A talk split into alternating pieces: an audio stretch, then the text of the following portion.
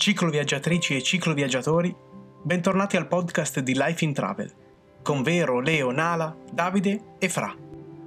Come già saprete siamo nel pieno della seconda stagione dei nostri podcast, nei quali vogliamo lasciare un po' di spazio virtuale a chi lo spazio fisico del mondo se lo va a conquistare a pedali e ora ha voglia di condividere con noi la propria storia a pedali.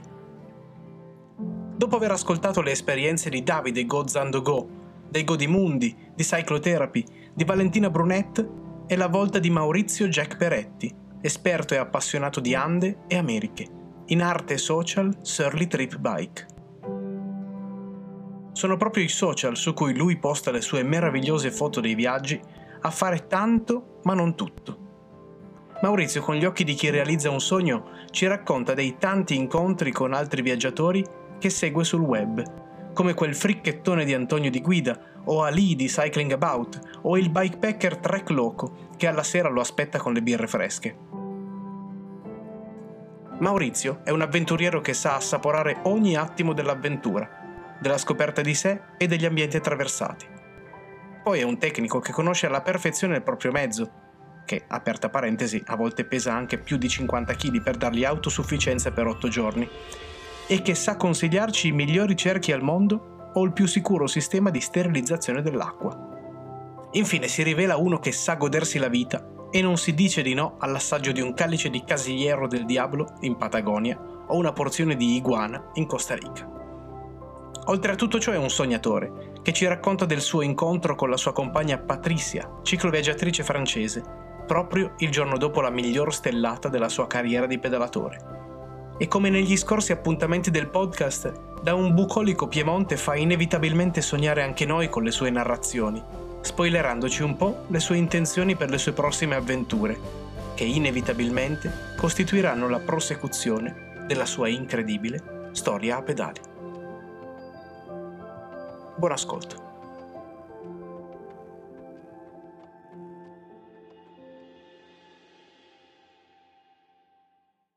Ciao a tutti ragazzi! Ciao, ben- buona serata! Bentornati sulla nostra pagina Facebook e sul nostro canale YouTube.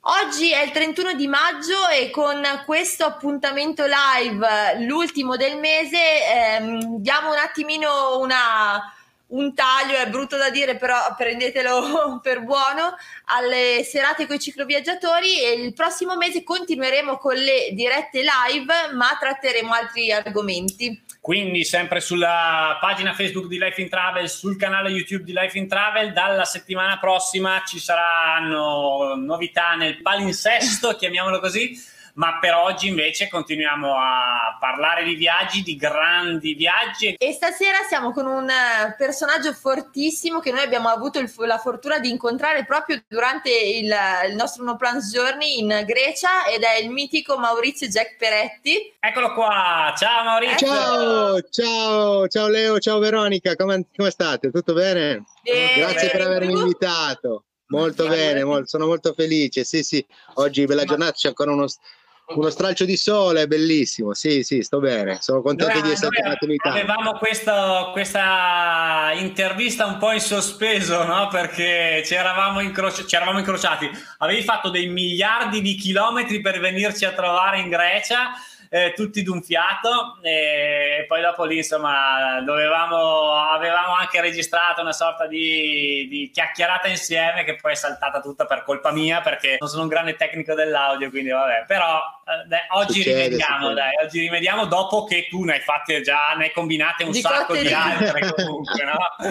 sì perché sì Maurizio è appena tornato dalle Ande, vabbè, aveva quasi praticamente terminato il suo viaggio, eh, quello di, di, quest'anno sulle Ande, però vabbè, come tutti, insomma, è stato un attimino colto alla sprovvista da, dal problema del, del, Covid, però vabbè, dai, adesso è già pronto a ripartire, ma non anticiparci niente, fermo lì. E dai, allora buttiamo, buttiamoci subito in questa mega diretta con, con il Jack e ascolta Maurizio.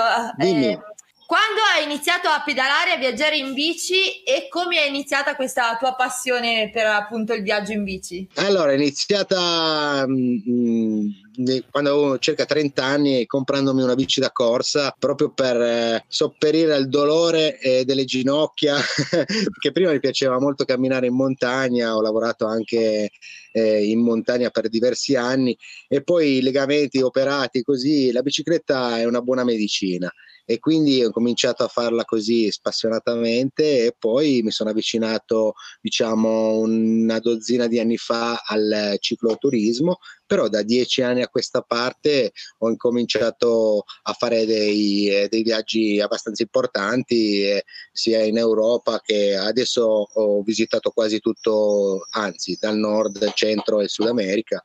Quindi eh, ho abbastanza un bagaglio di esperienza di chilometri nelle, nelle spalle, sulle spalle, sì, sì, sì.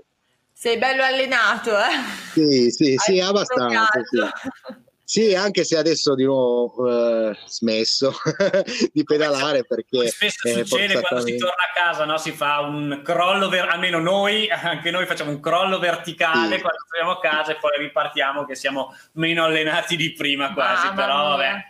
Esatto, poi si, quest- la gamba si fa sulla strada. Eh, poi questo lockdown comunque forzato anche già dall'Argentina mi aveva tenuto un mese e mezzo fermo, adesso ho ricominciato ma molto blandamente a pedalare, ma adesso ricomincerò presto perché Grande. è ora, è ora, sì, sì, Non sì, vediamo l'ora di ricominciare a vedere le tue bellissime foto anche su Instagram, sulla... Eh, grazie, grazie. Come ma... le vostre d'altronde. Eh, dai, diciamo. Eh, Ascolta, sì. ma l'ultimo, ci dici qualcosa sul tuo ultimo viaggio, Maurizio, per, per, chi ci segue, che magari penso che ti conoscano bene o male tutti perché sei super seguito, però insomma, per essere sicuri, intanto sì, passano un po' di tue foto. Allora, faccio una premessa che io eh, quattro anni fa ho conosciuto Patricia, una ragazza francese che eh, anche lei cicloviaggiatrice che mi ha seguito in moltissimi di questi viaggi in Centro e Sud America però questa volta nel mese di novembre noi di solito prendiamo da novembre fino ad aprile cinque mesi per poter viaggiare il più possibile. Questa volta eh, siamo partiti da, da, posti diversi, lei dal Perù, eh, da Huaraz e io ho deciso di volare su Santiago del Cile e andare ad Iquique per iniziare il mio percorso ad Iquique che è al nord del Cile al confine con la Bolivia. Quindi ho fatto questo viaggio che praticamente ti porta eh, vicino alla regione di Arica dove c'è Putre, c'è un parco molto famoso, grande che si chiama il parco naturale, na, eh, naturale della Vicugnas, dove ci sono questi animali, le, la Vicugnas, che sono allo stato brado, chiaramente ce ne sono tantissime come gli alpaca e i lama e su questi altopiano. E quindi ho fatto un, eh, un, viaggio in questo altopiano dove ci sono i deserti, il deserto di, di, eh, Salar de Surire con il deserto eh, vicino al deserto di... Allora, il Salar, eh, c'è il Salar di, de Surire e l'altopiano appunto della, della Svicugnes, dove ho incontrato anche, eh, come si chiama, mh, mm, Antonio di, eh, di Guida. Ma dai! È ancora eh, via adesso. È ancora in Bolivia, è ancora in Bolivia ed è ancora eh, sull'isola del, del Sole del, del, lago di Titicaca, esattamente. Ma penso che appena potrà cercherà di rientrare. Anche sì. lui e infatti è stato bello aspettarlo perché ci seguivamo sui social da, da, tempo, è stato bello aspettarlo, poi l'incontro in questo posto al, alto perché Putre comunque sopra i 3500 metri. Oh, e poi di lì siamo andati eh, ad una termale dove abbiamo passato una notte in una termale con una casa diroccata ci siamo raccontati le nostre storie, è stata una bellissima esperienza con, con lui. Ascolta, e questo appunto... Eh, visto che hai parlato di Antonio, raccontaci un po', magari qualcuno che non lo conosce, Racconta un attimo tu, dai, chi è. Eh, Antonio Di Guida è un grandissimo cicloviaggiatore che è sempre un grandissimo viaggiatore del mondo, perché oltretutto lui quando parte sta in giro parecchi mesi, perché comunque se non anni, quindi eh, sembra che in, alcuni, in alcune occasioni sia stato anche fuori dall'Italia per 4-5 anni, è stato in Australia, come è stato in Iran, è stato in varie parti del Sud America e ha girato tantissimo e adesso ultimamente lo fa in bicicletta e lui poi scrive libri e riesce comunque a diciamo, autofinanziarsi grazie a questi libri. È uno spirito libero, molto diciamo fricchettone, è una persona comunque interessante da, da, da, da conoscere. Da incontrare. Sì, sì, sì, sì, sì, sì, sì, sì. E con lui appunto abbiamo diviso qualche giorno insieme, è stato bellissimo poterlo incontrare come quando, incontro, come quando ho incontrato voi e ci siamo tenuti in contatti per mesi, ma la cosa più bella è incontrarvi per strada lungo questo viaggio. Per me è, indelebile il ricordo perché comunque la, avete la stessa passione che ho io, facciamo le stesse cose, incontrarvi per strada in un posto all'estero soprattutto è cioè cosa, è proprio il, il, il, il, punto essenziale, diciamo, del, di questa cosa. È... Assolutamente, incontrare un, viaggiatore, un viaggiatore, un cicloviaggiatore che magari già si conosce, tra virgolette, e lo incontri sulla strada è la cosa più bella che ci possa esatto, essere. Esatto, ad esempio un grandissimo cicloviaggiatore come Ali, Cycling About, l'ho incontrato in Ecuador e lui mi fa, guarda, hai avuto una fortuna incredibile, io sono sempre insterrato, vedete bene i suoi video che sono molto eh, travel, sì, sì. E eh, combinazione è stata una coincidenza, sono riuscito a beccarlo anche lì ad una, una bella altura, 4.000 metri, è stato un, un, un incontro spettacolare, perché per me ha molto significato incontrare la gente più che sui social, per dire, perché eh. mi, dà, mi, dà, molto più importanza a ciò che faccio e quindi mi, mi, mi, entusiasmo, mi entusiasmo sicuramente. Sì, poi condividere le proprie storie, guardarsi negli occhi, vedere proprio gli occhi brillare di emozione, di, di passione, questa grande passione che abbiamo è intenso, obiettivamente certo, intenso, certo. Eh. Eh sì, eh, perché i social fanno tanto, ma non fanno proprio tutto. Quando c'è poi la persona di fronte è un'altra cosa. Cioè. Mamma mia, mamma mia. E poi lì la fantasia sì che viaggia verso posti ancora più lontani, ancora e basta, è una droga, non ci si può fermare. Esattamente. Impossibile. Esattamente. Ma ascolta Maurizio, per te il viaggio in bici, ti faccio una domanda così bruciapelo. Eh, sì. Che cos'è? Ce lo racconti in tre parole? Viaggio in bici, come diranno intanto, è molta introspe- in- introspezione, eh, ti guardare la propria anima, consultarsi con eh, il proprio io.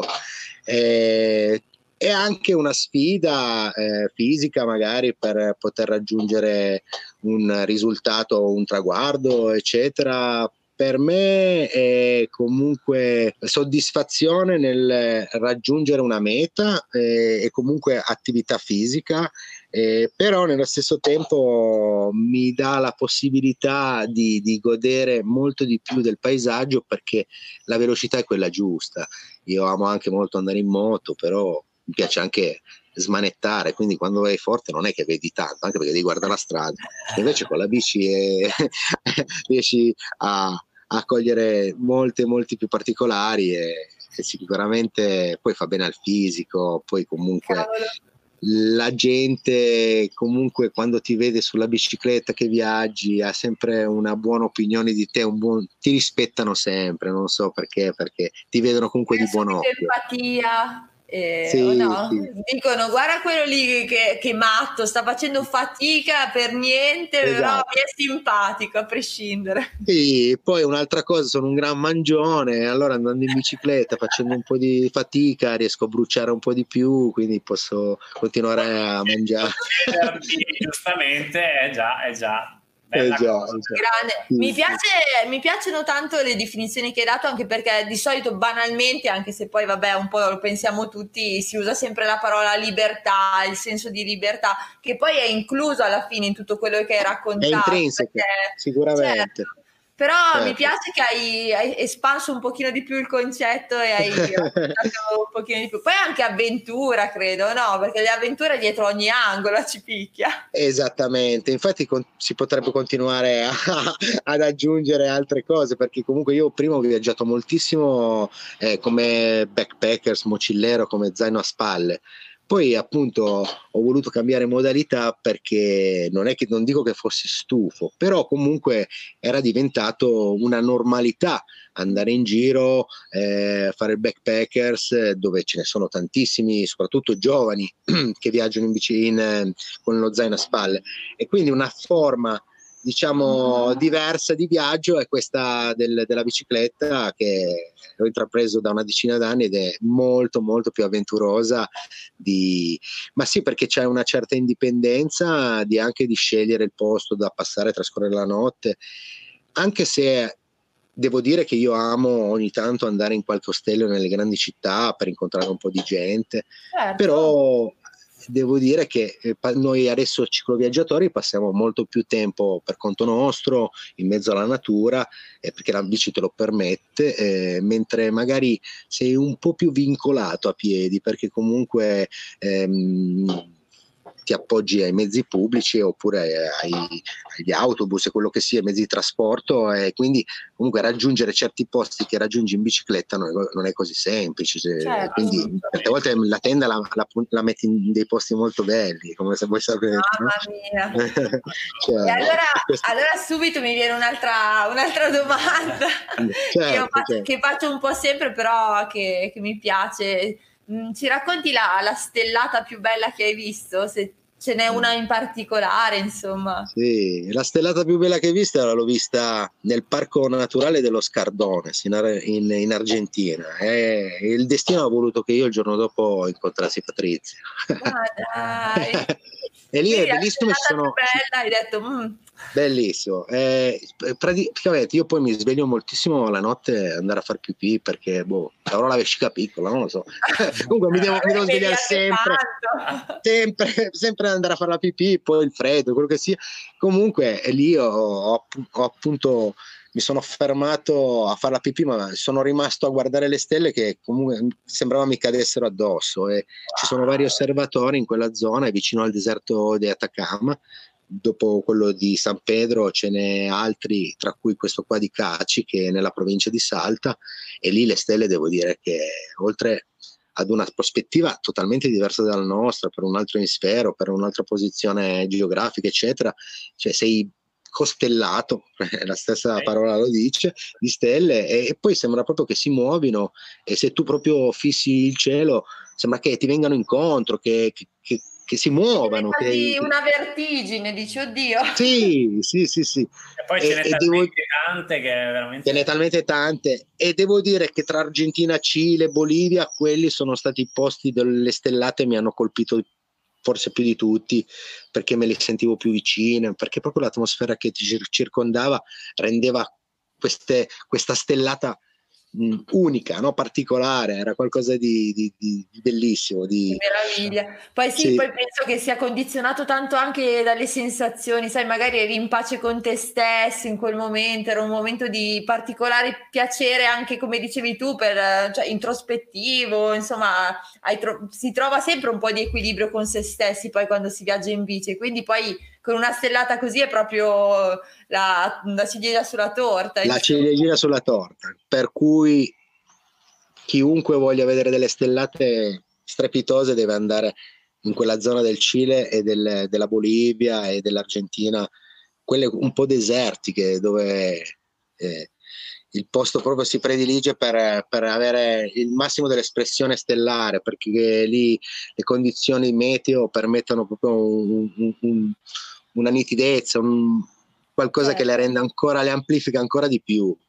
E poi ti ripeto, rispetto alla nostra prospettiva di cielo è, è completamente diversa, per cui cioè le stelle che arrivano persino in basso sull'orizzonte, cioè noi le vediamo sempre alzando la testa, no? Invece mm. stando con lo sguardo comunque dritto, le vedi anche stelle molto basse perché ci sono anche qua, ma non le vedi diciamo non c'è così. inquinamento, sì, esatto, lì non c'è assolutamente esattamente. luminoso quindi, per chilometri, chilometri, chilometri, quindi, certo. quindi è tutto non il è... cielo che è, che è, stellato davvero. Esattamente, esattamente. Sei riuscito Niente. a vedere la croce, la croce del Sur? Non me ne intendo, sì sì, eh, non me ne intendo di... Ca- Nemmeno io. Cassiopea... Cassiopea, l'Orsa Minore, l'Orsa Maggiore non ho visto nulla, eh, però ne ho viste tantissime. No, hai visto tutto in realtà. no, no, però chiaramente per chi studia e che, per chi è interessato a quell'argomento c'è un mondo, perché poi appunto ci sono questi osservatori che devi prenotare, però c'è la possibilità di andare non, non tutti i giorni, lim, numero limitato di persone, però si può andare a vedere ma dicono anche di giorno addirittura, anche se ah, non è negli stessi. Sì. Che meraviglia, pazzesco. Ma ascolta Maurizio, visto che vedo che eh, effettivamente c'è questo amore viscerale no? con, il, con, il, Sud America, a parte le stellate e il, il cielo notturno, eh, perché eh, c'è un perché specifico di questo tuo eh, amore? Sei tornato più volte, ci racconti, si vede, si, lo trasmetti? Eh, sì, varie cose. allora, la libertà che ti dà eh, il posto, ehm, la cultura molto affascinante, molto vicina alla nostra, si può interagire con eh, lo spagnolo che è una lingua molto facile per noi latini e quindi il fatto di poter interagire con la gente, di poter parlare direttamente con loro eh, rende il viaggio ancora più eh, profondo. Eh, mentre l'Oriente è un posto bellissimo, affascinante e curioso, eh, diverso dal nostro, c'è tanto sicuramente una cultura eh, talmente diversa dalla nostra da, che ci sono tantissime cose da imparare, ma molto lontana.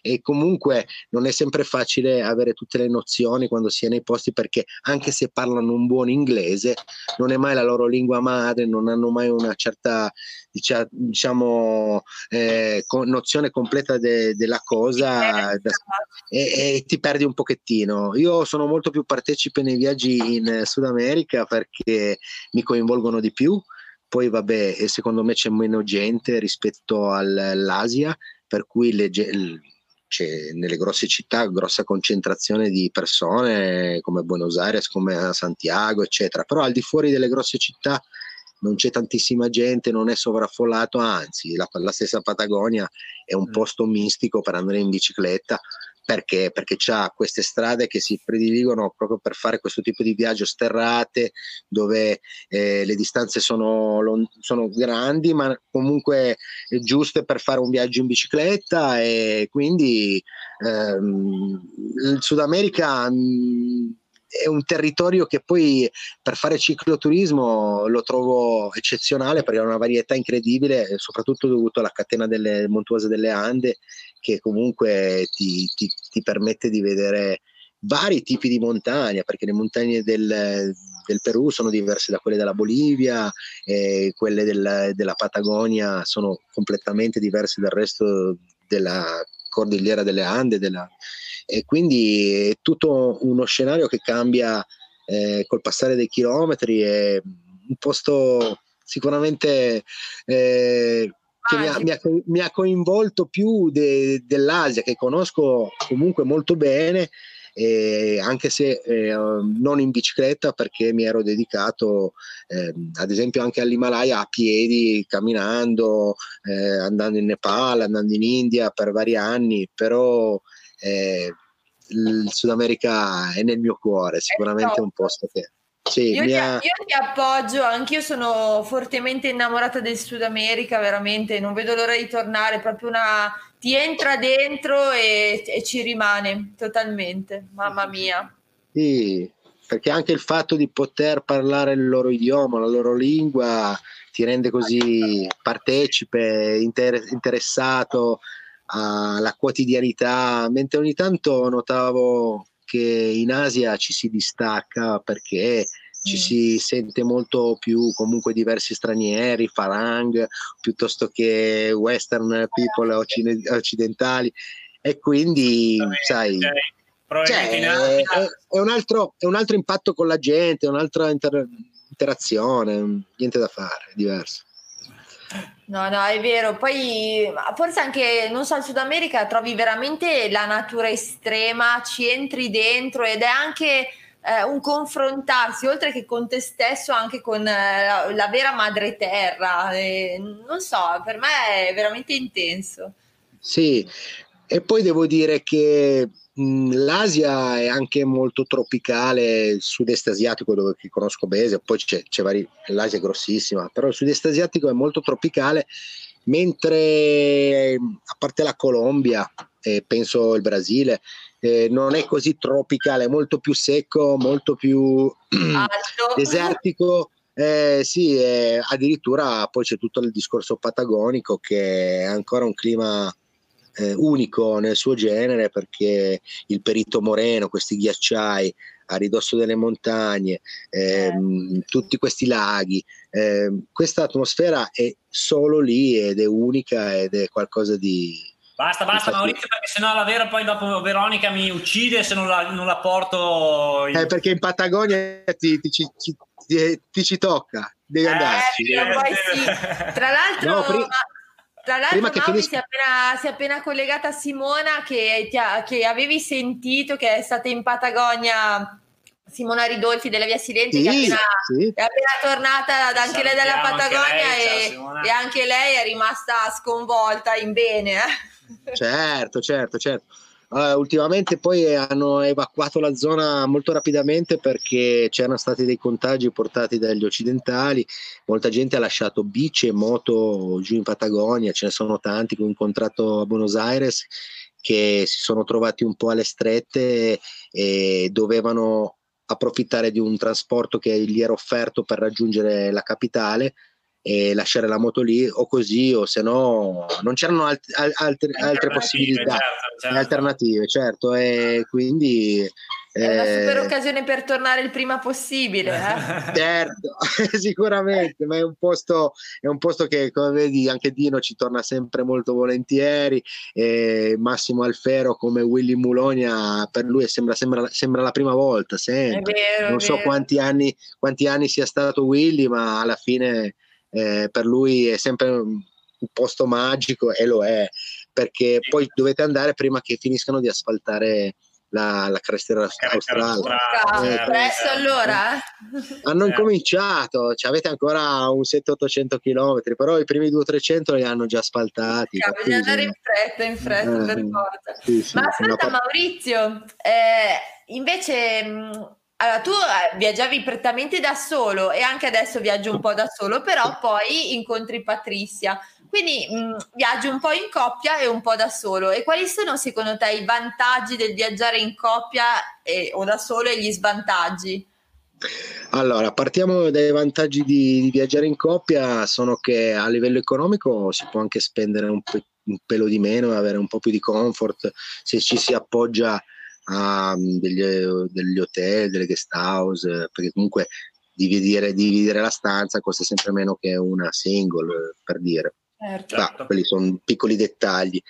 E poi, vabbè, il condividere le emozioni, perché comunque tante volte chi è un viaggiatore solitario si tiene tante emozioni dentro che non, non le esterna perché le, le, vive in prima persona, le, le, recepisce tutte, però non le, le puoi esternare perché non hai da raccontarle con nessuno perché ti trovi solo in mezzo a questa natura.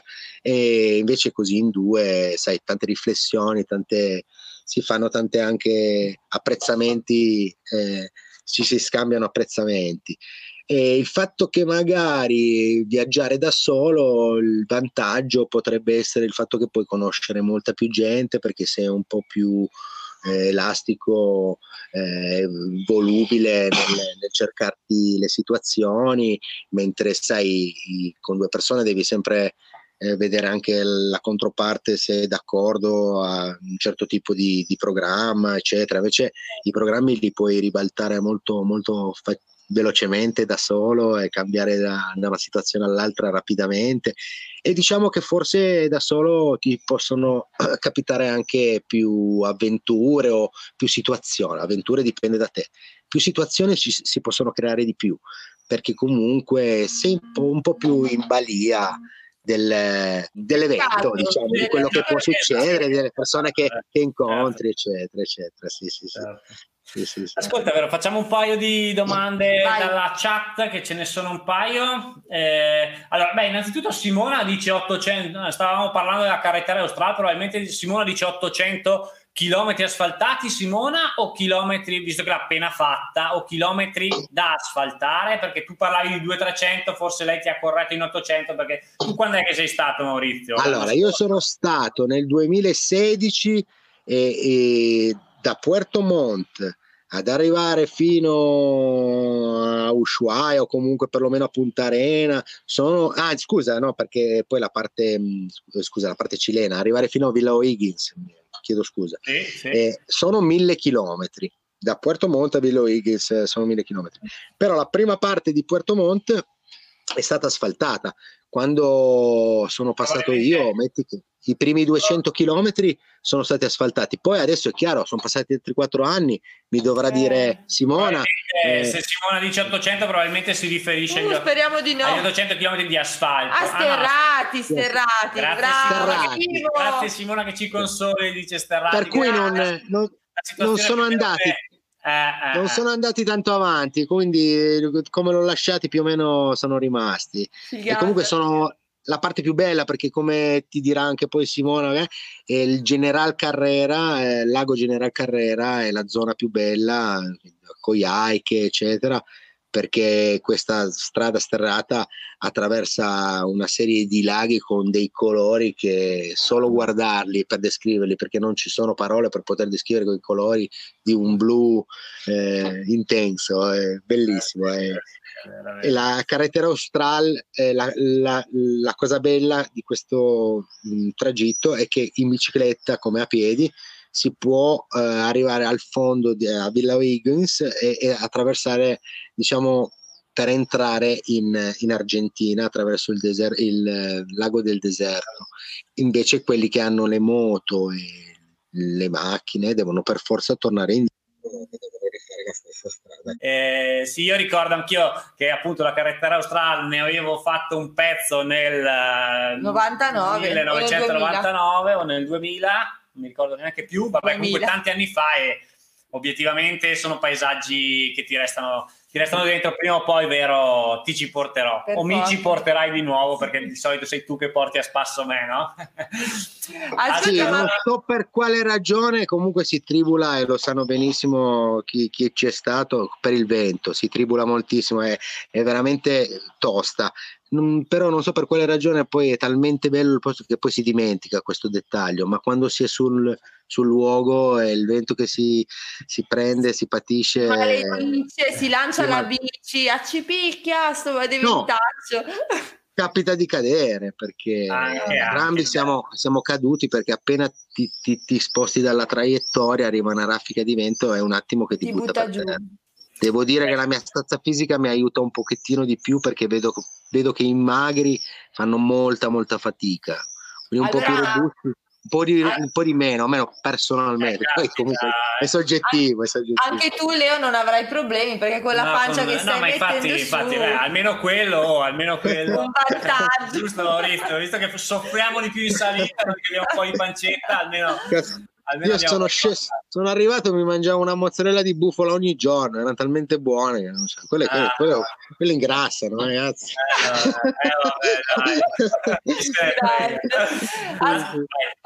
ascolta Mauri, eh, Andrea chiede, durante i viaggi lunghi cambiate sì. la bici o resta sempre la stessa? Sempre la stessa, eh, abbiamo avuto dei problemi, vabbè c'è sempre il problema classico della catena, eh, certe volte per non rovinare tanto il pignone ci si porta due catene, quindi si alterna ogni 1500 km, mettiamo, alterniamo la catena e, così dura, dura, un po' di più, il pacco di pignoni dura un pochettino di più. Abbiamo avuto dei problemi eh, alla balsa che è un posto famoso che c'è una discesa di 60 km in Perù, nella provincia di Catamarca e al nord. E, o, o, meno male che avevo i freni eh, meccanici perché comunque ho, ho bruciato i dischi che sono diventati viola, eh, sono rimasto senza pastiglie, frenava ancora ma frenava quasi sul ferro, no? era un frenare molto brutto, ho dovuto cambiare dischi, pastiglie eccetera, la mia compagna è rimasta senza olio, aveva dei, eh, dei magura idraulici e quindi ha avuto più problemi di me perché ha avuto solo un freno per rientrare poi nella città dove ho fatto Mi tutti questi qualcuno. Vero Righi eh, perché anche a lei è capitato, sulle, proprio sulle Ande, anche lei aveva i freno a disco idraulici e, e, praticamente ha fatto mezzo viaggio con un freno solo, eh, quindi non è proprio piacevole. Certo. Vabbè che noi siamo lentissimi e non è un grosso... Ma pure noi, andiamo piano, sono sempre carico. Eh, la cosa bella è stata l'autosufficienza che siamo riusciti a raggiungere e mettendoci alla prova in questo, in questo viaggio, perché appunto caricandoci di quasi 10 litri di acqua a testa, 7-8 kg di pasta a testa, ci è bastato tutto. Abbiamo anche trovato del cibo lungo, il tragitto, però eravamo totalmente indipendenti da poter affrontare un cammino di otto, otto giorni eh, in, in, autonomia e questo ci ha, ci ha gratificato molto, ci ha, ci ha dato veramente eh, la, la, soddisfazione di questo viaggio. Questa è stata la nostra soddisfazione principale, il poter aver eh, eh, eh fatto questo viaggio senza, senza intoppi, senza problemi di, di, di, acqua, senza problemi di fame. Eh, questo è stato per noi importante, poi ci siamo messi alla prova a livello di altitudine, di, a livello di, di, di capacità fisica, quindi è stato, è stato bello. Sì. Qual è la quota più alta che avete raggiunto, Maurizio?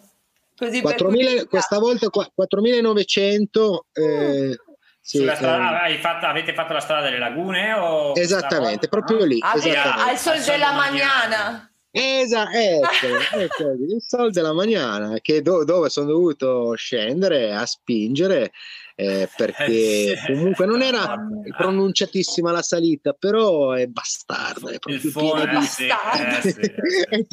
è piena, eh, di, di, saltelli, poi c'è sabbia, poi comunque anche il fatto che comunque ogni tanto eh, dovuto all'altitudine ti devi fermare e prendere il ritmo della respirazione perché po', un po te, la, te, la, te, la, spezza no? l'altitudine perché il fiato corto, il cosiddetto fiato corto, tu ti devi un attimo fermare, riprendere un attimino il ritmo della respirazione, poi continui, fai un altro tratto e, e quindi a un certo punto quando vedi che fai è meglio scendere perché vai così talmente piano, fai l'equilibrista che è meglio scendere e ti fai quei 100 metri, quei 100 metri, però se possiamo non scendiamo quasi mai dalla bici, infatti in Colombia è stato bello perché con eh, un rapporto agile siamo riusciti a salire in, quasi dappertutto, lentamente, anche lì facendo gli equilibristi, però senza dover spingere. E la Colombia Grande. penso che in Sud America è forse la più impegnativa più impegnative di tutte perché le, la pendenza è, è, molto più costante rispetto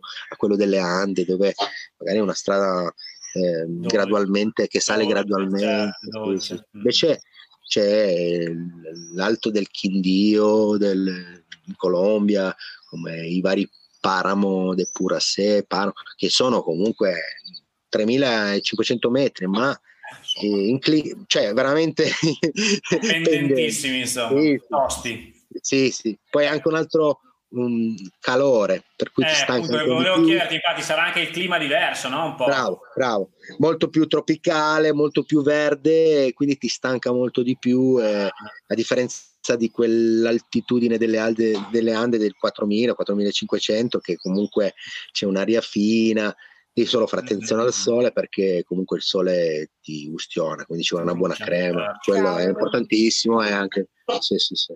C'è Francesco che invece chiede: mi dite come fate a conciliare famiglia pigra e voglia di viaggiare in bici? E precisa, ovviamente la famiglia pigra non è la vostra, ma è la sua probabilmente, insomma.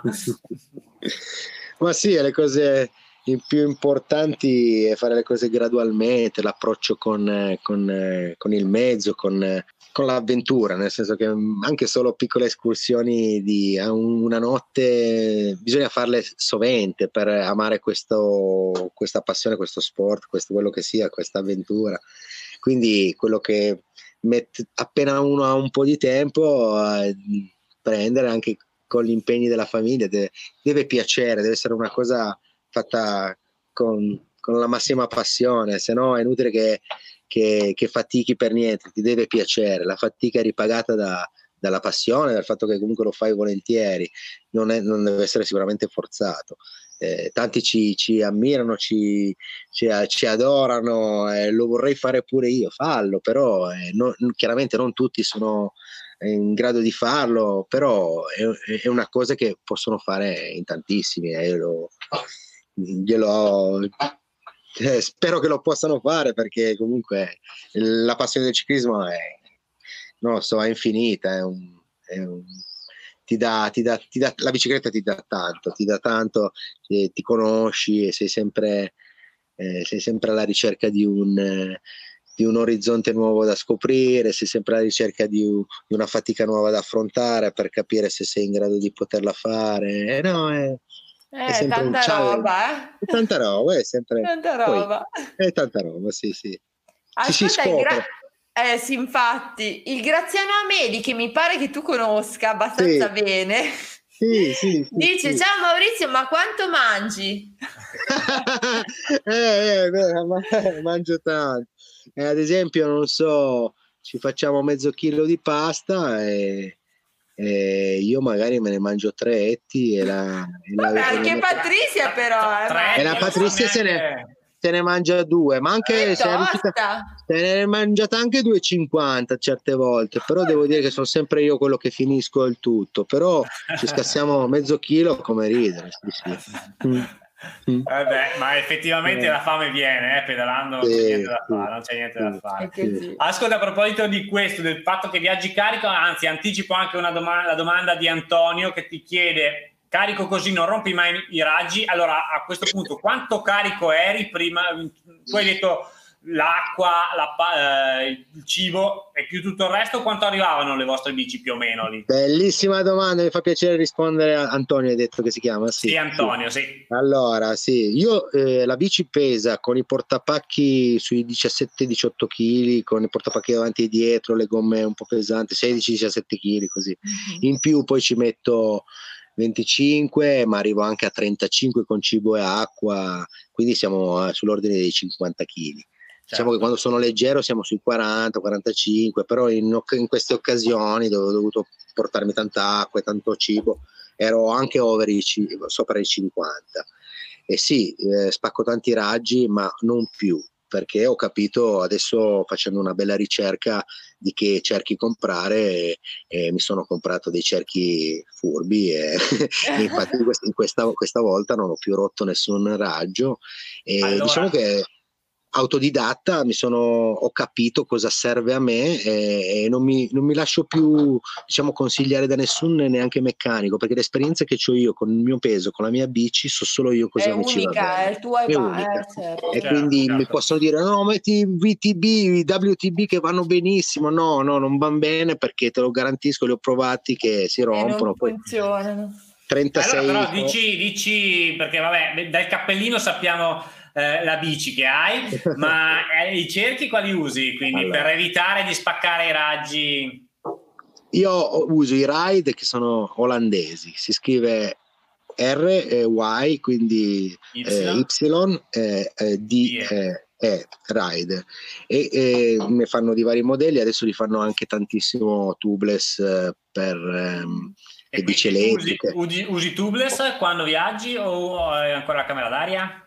Ho avuto anche tubeless, quella volta che ci siamo incontrati eh, ero abbastanza leggero, avevo i tubeless e non ho mai bucato, ho fatto 4500 km eh, lo scorso estate che ci siamo incontrati. Sì. No, adesso questi cerchi che ho comprato non sono non tubeless, sono perché sono garantiti a 140 kg, sono 36 fori, hanno dei raggi da 2.2 mm, eh, sono resistentissimi. In acciaio, eh, giusto? In acciaio e non ho eh, più rotto nulla ed ero stracarico e, ed erano, c'erano tantissime so- sollecitazioni e quindi eh, io li ritengo i cerchi migliori al mondo, i ride. Wow. Poi ognuno dice quello che va. Poi ti posso dire che i DT Swiss, i, T, i TK 520 mi sembra, qualcosa del genere, TK 540, TK sta per track, comunque sono molto buoni e anche quelli sono garantiti a 130 kg, li ho avuti e non ho mai rotto, ho fatto la Patagonia con quei cerchi. Eh, però adesso che ho avuto talmente tanti problemi eh, per cambiare raggi che si spaccano sempre dietro, inevitabilmente quelli del pacco pignone, sempre.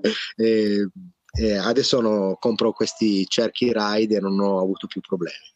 Grande, eh, però, bel consiglio. Per, per concludere, poi la, la, passiamo più alla parte romantica, che magari, però magari qualcuno è anche interessato alla parte un po' più tecnica. Silvano chiede ride Andra 30 o 40?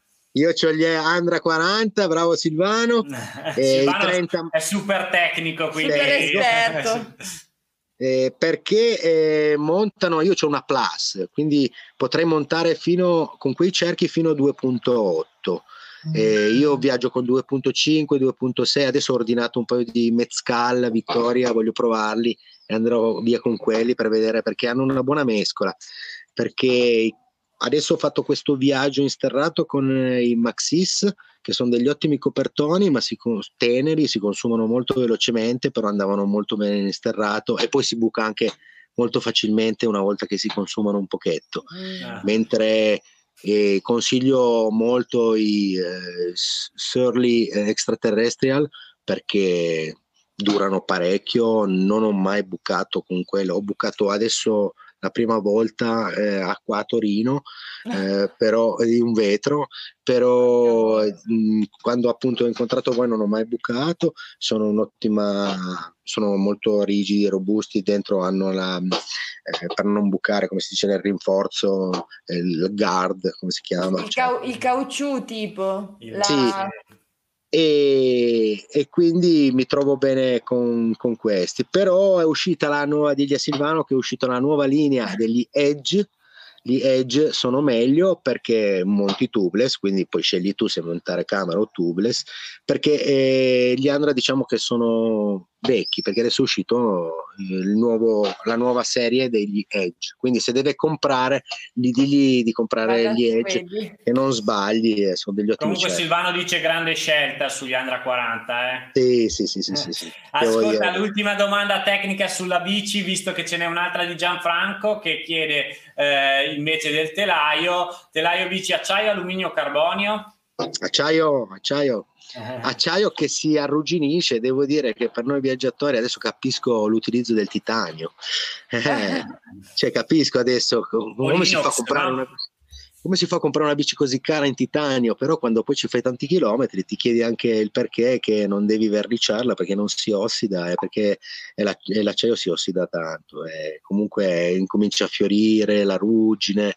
bisogna stare io, cioè, guarda la mia bici ha 4 anni, c'è 50, un po' meno di 50.000 chilometri, però è già da verniciare, eh, non, cioè c'è già dei punti dove anche la mia, dopo, dopo, meno, dopo, due anni è già parecchio arrugginita, però è vissuta, dai, è vissuta. Certo, certo. E allora a quel punto dici, cavolo, l'utilizzo del titanio, adesso capisco oltre alla leggerezza il fatto che comunque non, non patisca l'ossidazione, questa è una cosa importante perché comunque noi ce le lasciamo fuori, le intemperie, ce ne vedono di tutti i colori le nostre bici, quindi sarebbe bello comprarsi un bel telaio in titanio. From, eh. cioè, cioè, c'è sempre la, fa- la, Fargo che fa questa bici, la, la, salsa che fa questa Fargo che secondo me hanno proprio indovinato il telaio e que- quel- quella è una gran bici da comprare come geometria di telaio in, in titanio perché ne vale veramente vale, è una gran bici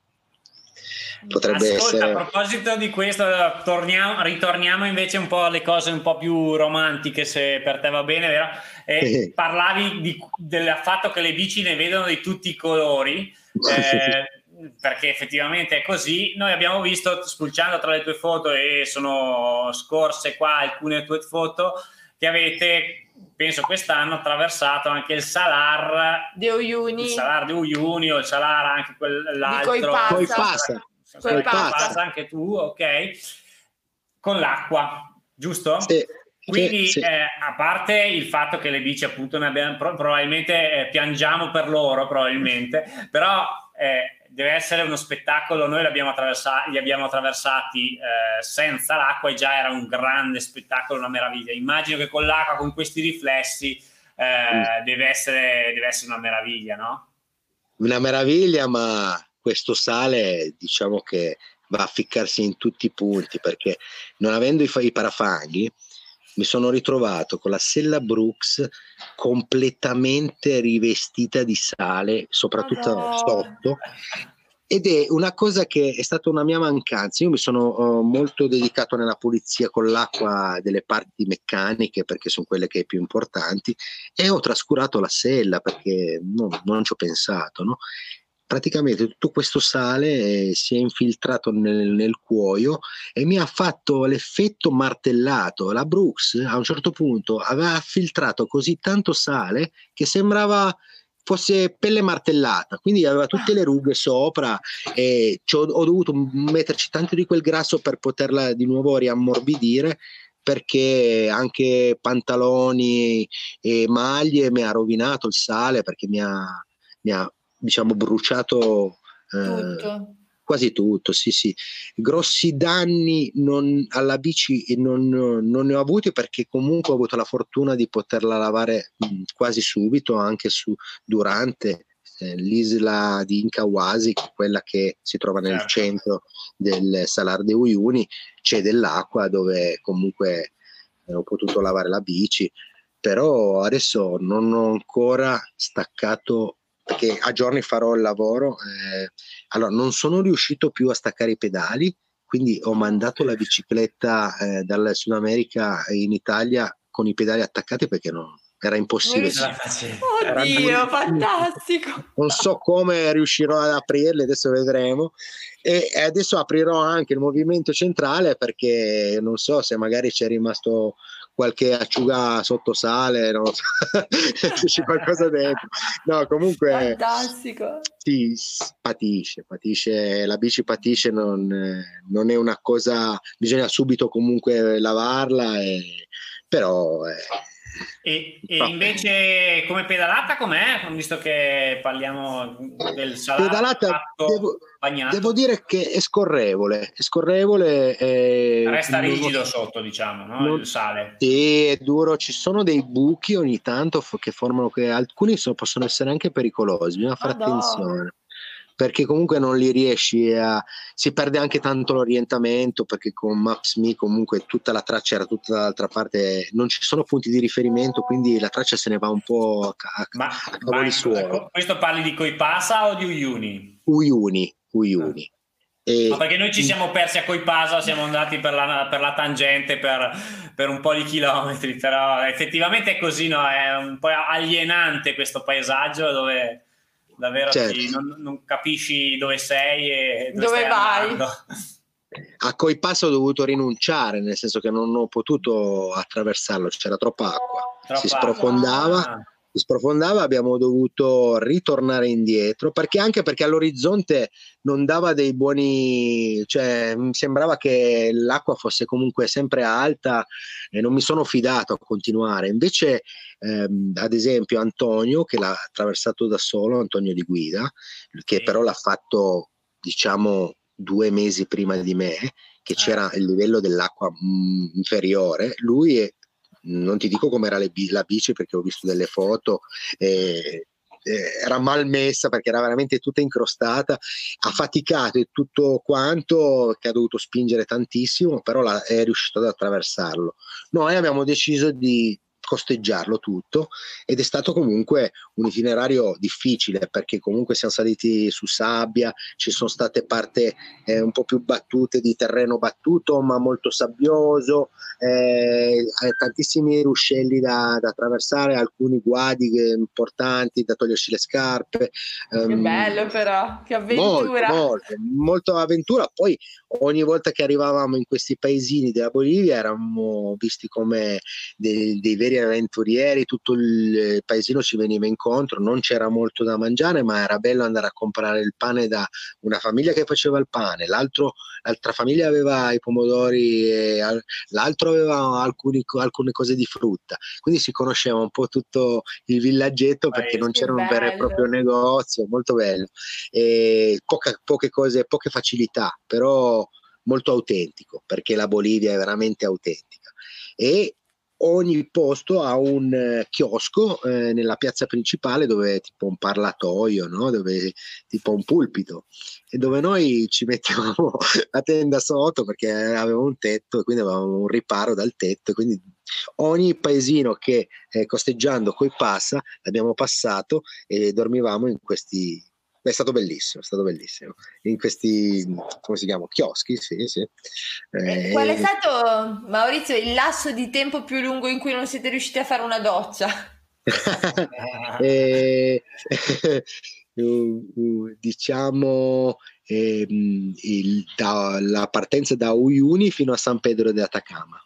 Sono stati ah, come giorni. noi, come otto noi, giorni. come noi. Otto giorni. un po' di più, però insomma sì. Che e... tipo grondavi sabbia una volta lavato, no? Brava. Però per le parti intime, queste salviette umidificate, mm. devo dire che... Una manna. Sì, perché comunque eh, appoggiando il sedere tutto il tempo sulla stela hai bisogno di, di pulire, eccetera. È così. Eh. sì, sì, eh, sì. È vero, è vero. Certo, certo. Infatti Ascolta, servono come quelle, come il foulard, i foulard, eh, io trovo che in Sud America sono quasi essenziali, quelli della bluff, quelle cose lì, perché hanno, hanno vari utilizzi, no? Sai, per il sole, però ti, ti, possono aiutare in varie circostanze. Quindi uno che affronta un viaggio così estremo, questi foulard della bluff o roba in lana marino, però dei foulard, dei collari aiutano tantissimo, secondo me, sia per il caldo che per il freddo. Sì. Certo, mamma mia. Bene, sì. figata, un bel consiglio sì. anche questo, sempre averne sì. uno dietro, almeno uno dietro. Poi... Sì, poi sono leggero, lo usi anche da sotto casco, lo usi in vari... vari cioè a me, per io trovo vento, che... per proteggersi magari per Bravissimo. il vento, la sera. Per le orecchie. Le orecchie, uno suda, magari copri anche un pochettino, sai, la parte delle orecchie che magari non ti prendi un'otite perché prendi una... Sai, io sono delicato, ad esempio, se sudo tanto poi prendo ti sei girato? Ti abbiamo visto girato per un attimo? Eh no, perché continua, c'è mia madre che continua a chiamarmi. Eh, si è preoccupata la mamma. Ciao mamma di Maurizio. È qui allora con voleva, noi Maurizio. Voleva salutarmi che mi chiamano molto... Eh, Ascolta, eh, c'è Simona che chiede se è facile orientare, parla probabilmente dei salari, sicuramente dei salari, è facile orientare, l'abbiamo un po' anche già detto, è facile orientarsi in quel paesaggio che sembra tutto uguale? No, per niente, non è, non è, per niente facile. Io ero preoccupatissimo perché ero sempre fuori dalla traccia e poi c'è stato anche un grosso temporale nel rientro verso Uyuni eh, quando sai il deserto, l'hotel di Sale, prima dell'hotel di Sale, cioè per raggiungerlo ero sempre fuori traccia, però vedendo all'orizzonte eh, diciamo le montagne e allora proseguivamo, però abbiamo fatto vari zig e zag perché tra- cioè, chiaramente con un buon GPS di ultima generazione è molto più facile secondo me. Maps.me che funziona benissimo non era proprio precisissimo quindi sì eh, eh, poi anche mh, effetto un po' di, di, cadere nel vuoto perché questo cielo che si rifletteva su questo strato di acqua tutto bianco così ti dava l'effetto di cadere nel vuoto. Era sul cielo praticamente. Sul cielo, sì, sì. Ma sembra, sì, sì. Bello, guarda, una cosa che poi se, se, uno vuole andare deve andare per forza nelle prime due settimane di febbraio, perché quello è il momento, perché poi magari la stagione si può allungare o si può restringere un pochettino, però è quello il momento per andare a vedere il deserto, il Salar degli Uni quando fa il riflesso, perché la maggior parte della gente va a giugno-luglio che sarebbe la zona più secca, il, il momento più secco, però c'è tanta escursione termica, la notte fa freddo, anche il mattino, fa, fa molto freddo, sì, va sotto zero. Sì. Mm.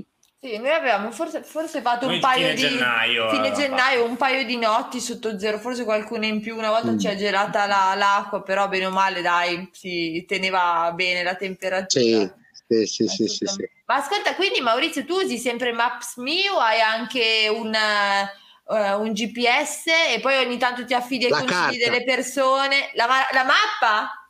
Sì. Compriamo eh. le mappe della National Geographic. E... Andate d'accordo allora, eh?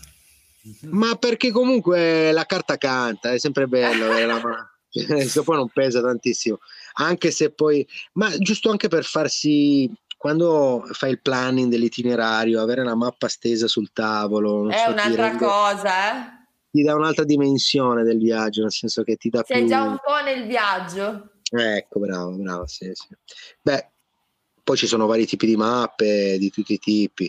Comunque, se deciderò di andare eh, nel perché ci sono poi tanti itinerari molto avventurosi, eh, mi comprerò un bel GPS di quelli seri però fino adesso diciamo che ho fatto cose che anche scaricando la stessa rotta della laguna, se uno si fa una bella ricerca su internet, trovi delle mappe magari vecchie, però di gente che è stata, ti spiega un, quali sono i punti critici dove ti devi approvvigionare del, del cibo e dell'acqua, dove devi stare in autonomia perché non c'è nulla.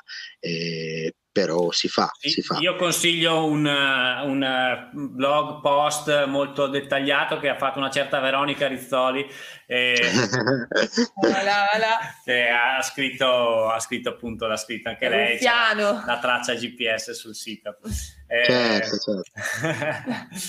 E tu quindi ce l'hai, ce, ce l'hai del, della ruota della laguna? Ce l'hai? Sì, perché abbiamo fatto il percorso, è vero, è vero aveva, si era si era segnata anche lei appunto tutti i punti in cui ci sono i vari hotel. Bravissima, vari... bravissima, bravissima, perché dai. quella è una ricerca, cioè è molto ricercata una volta che si è poi lì alla casa del ciclista di Uyuni, che la gente va per quella strada lì, sai, le domande sono sempre tante, uno vuole sapere a cosa va incontro, certo, perché dicono esatto. tutti che è dura, è dura, è dura. È vero, è dura, però si fa però è, è, bella, è meravigliosa, è dura ma meravigliosa. È meravigliosa, è meravigliosa, è meravigliosa. Aspetta Maurizio, è uno che vuole partire per un viaggio in Sud America, magari appunto sulle Ande, tre cose che gli consigli di non lasciare a casa, di portarsi assolutamente?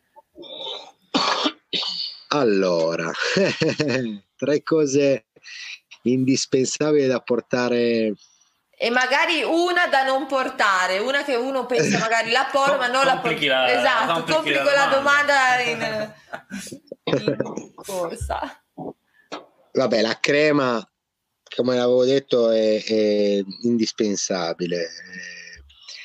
Eh, io mi, mi porterei...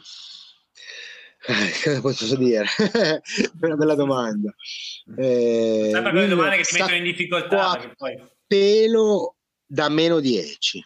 Uh-huh. Perché comunque magari uno eh, non è freddolosissimo, però stando su quelli da, da 0 gradi che fino a, cioè, vanno bene un po', dappertutto, le classiche tre stagioni, però nelle Ande eh, fa freddo, quindi ci sono mm. momenti in cui se c'è un meno 10 anche un meno 15 meglio averlo eh sì, sì, sì. Anche nella stagione calda, che è quella in cui, tra virgolette, calda, che è quella in cui avete attraversato voi, no? Il, le, certo. le Poi una cosa, una cosa che secondo me mi avete fatto venire in mente è indispensabile, però è chiaro che mm, certo, non è pesantissimo, ma c'è un certo volume. Sono quei teli con le asole rinforzate di ferro che i tibetani usano come casa, che hanno una parte verde e una parte blu, eh, sono due lati, no?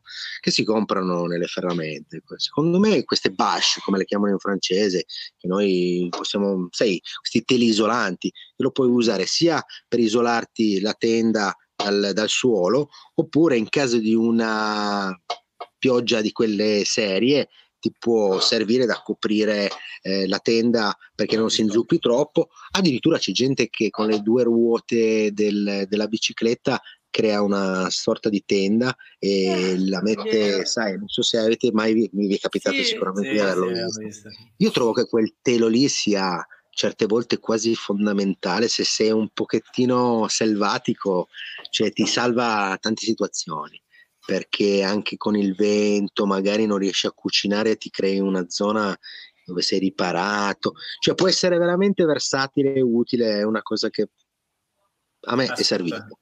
È servito. Cavolo, eh, dai consigli anche questo. Invece la cosa assolutamente da evitare? Da evitare, ah, assolutamente da evitare. Cazzo, dura questa qua. A parte che so, la... no, una che di solito magari si tende a portare, ma che in verità è totalmente inutile o comunque mm, meglio non portarla. È un po' difficile forse. Però... È un po' difficile, è un po' difficile, però... Sì, perché, potrei... Anche perché ognuno ha suo, le sue esigenze, ognuno ha i suoi, i suoi Magari un libro, un libro, magari lo porti in un viaggio e lì magari sì. di... Io preferisco adesso, infatti ho il Kindle eh, perché comunque è molto più pratico, infatti pesa il libro.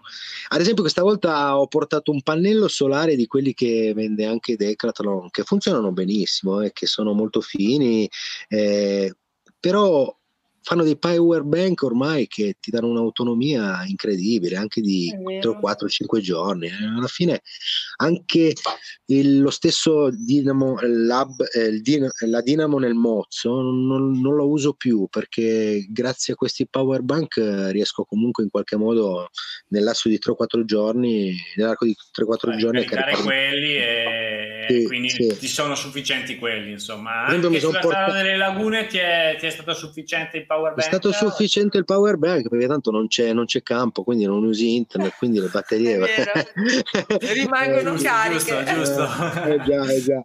E devo dire che mi sono portato sto pannello solare che poi alla fine non ho, non ho mai usato. Ce l'avevo comunque. Sì, sì. Vabbè, una cosa invece, una, invece una cosa che se siete degli avventurieri, così che vi piace soprattutto ehm, il discorso ecologico, no? di, non, non, contaminare l'ambiente, di essere degli ecologisti e di non, certo. comprare tan- di non comprare tanta plastica, perché alla fine anche facendo cicloturismo si comprano un sacco di bottiglie di plastica e di comprare una di queste Steripen perché devo Bravo, dire bella, che... bel consiglio. Sì, perché sono soldi ben spesi, sono un centinaio di euro, la fanno in due versioni, una con la ricarica USB oppure se vuoi con le batterie. La mia compagna c'è la USB, è durata già due o tre anni, adesso sta incominciando a perdere colpi, io ce l'ho con le batterie, però portandomi delle batterie di riserva ho molta più autonomia che lei, perché lei deve contare su un recharger per, per ricaricarlo e poi più di due eh, ehm, sterilizzazioni a ricarica non, non, gli dà, mentre io una volta messe le batterie ne faccio magari 50 di eh, sterilizzazione, ah, anche 100, cioè, dipende. Ma come, sì. ma come, funziona Jack? Metti la Era... penna, metti dentro questo pennino nell'acqua e ci mette un po' a sterilizzare, ci mette poco?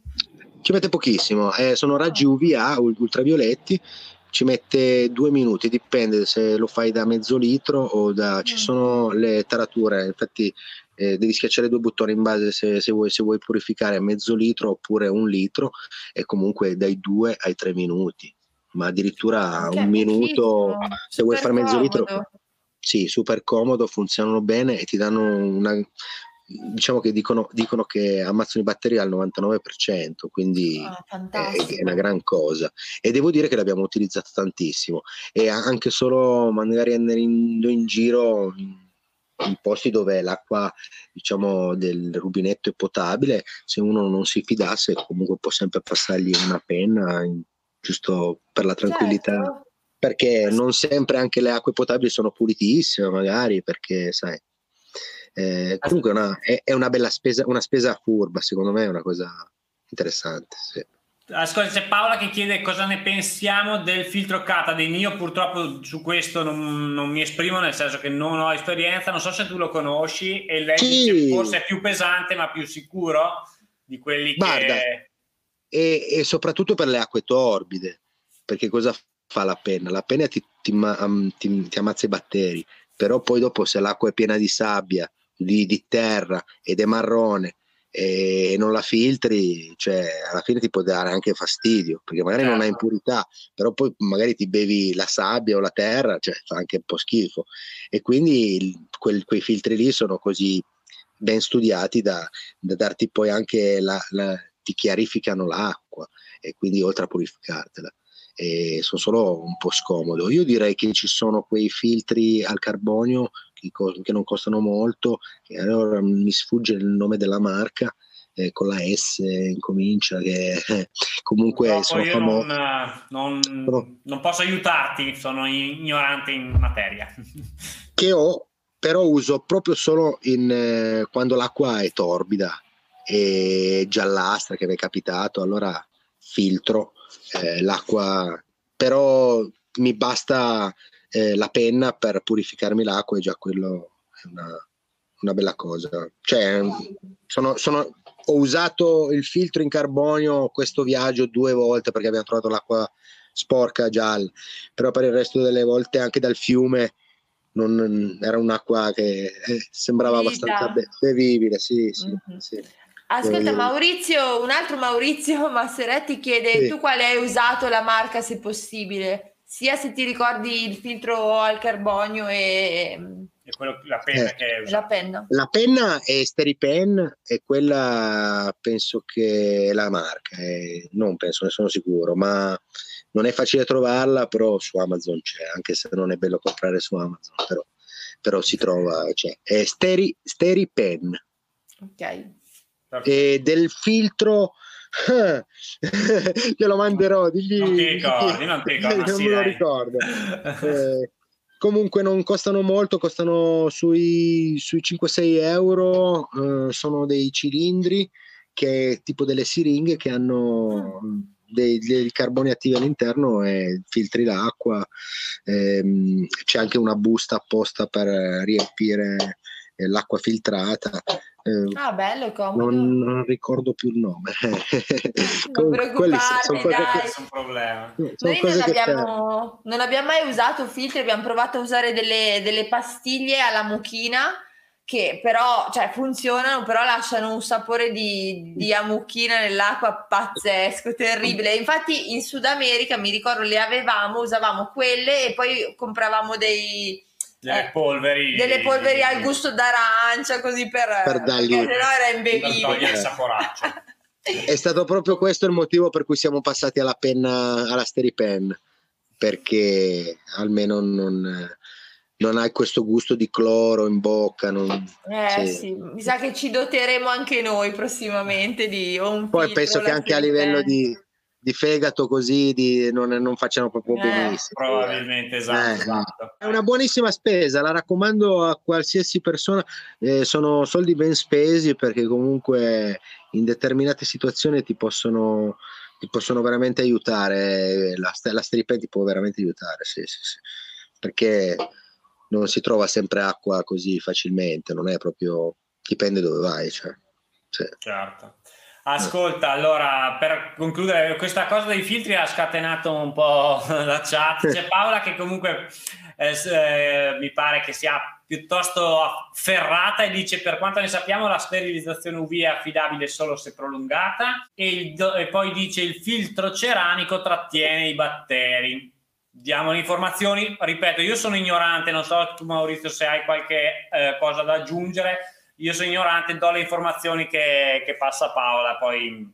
gli do ragione perché non è certificato che i raggi UVA funzionino al 100%, però io eh, testando su di me devo dire che non, non ho mai avuto problemi. Dissenteria, no, nemmeno in tre anni che ha eh, in Sud America che abbiamo questa penna che utilizziamo insieme con la mia compagna, anche la mia compagna ha mai avuto problemi di dissenteria e poi eh, che i filtri ceramici ah, in ceramica funzionano bene si è risaputo però sono ingombranti cioè un peso eh. io boh, fino adesso mi sono trovato bene così sicuramente fossi magari in Himalaya prenderei qualche precauzione in più perché so che comunque eh, ci sono molte più problematiche con eh, l'acqua in Himalaya, so che io poi sono stato in India, so che comunque non è, non è così facile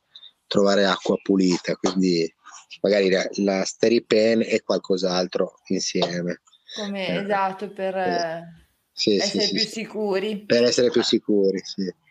Ma ascolta, pa- eh, cambiando argomento, dai, che se no, sì, se no magari, veramente magari. facciamo un trattato su, sui sistemi per purificare e sterilizzare l'acqua. Se sono interessanti come sì. argomenti, però magari esatto, ci, sì. ci, vorrebbe una puntata apposita. Esatto, la faremo nel 2035. State connessi. eh, ascolta, Mauri, invece io volevo chiederti, visto che di solito sono sempre almeno spesso capita che gli incontri rendono poi speciale un viaggio. Ci vuoi raccontare un incontro particolare, brutto, bello, insomma particolare che ha, ha, ti ha conquistato, che hai avuto durante un viaggio? Sì, eh, Trek Loco su, su Instagram. Allora mi trovavo partito da Vancouver, mi trovo nella Redwood, eh, ho incontrato wow. questo californiano di Sacramento, simpaticissimo, che viaggiava in bikepacking molto leggero e addirittura non aveva la tenda e dormiva in un sacco a pelo eh, rivestito di PVC, sai, impermeabile, per cui sacco a pelo eh, dove puoi dormire sotto la, pio- sotto la pioggia, ben fatto, infatti abbiamo trovato acqua, lui una notte l'ha passata proprio completamente sotto la pioggia, non si è neanche bagnato molto perché era ah, roba tecnica. Questo ragazzo poi ci ha, perché abbiamo formato un gruppo che è aumentato di persone, no? da, da, che eravamo in tre, alla fine ci siamo trovati in 7 o 8 eh, andando verso San Francisco e quindi abbiamo fatto un bel tratto di strada insieme. Poi lui mh, mm, andava a comprare le birre perché arrivava sempre sempre prima, si accertava dove, dove eh, sono queste formule hike and bike, che sono questi parchi dove tu metti la tenda e c'è anche dei tavoli, le docce, eccetera. Lui cercava questi posti, poi andava a comprare le birre. Quando noi arrivavamo, ci avevamo già le birre già pronte. Era ah, comodo così, l'ho, eh? L'ho sempre detto io che il bikepacking è costoso. Passano 3-4 mesi vado in Perù, ero con, eh, nella zona di Huaraz, eh, dall'altra parte della strada mi sento gridare, era lui. Era lui che praticamente mi veniva incontro nel lato opposto, minchia, mi ha riconosciuto, mi ha abbracciato, sai. ci siamo rincontrati per strada dopo quattro mesi, a insaputa perché io gli avevo accennato che sarei andato in, in Perù dopo, perché io di lì poi son, ho volato da, da Los Angeles a, alla, Colombia e dalla Colombia pian piano sono sceso verso il Perù. Dopodiché ho incontrato lui.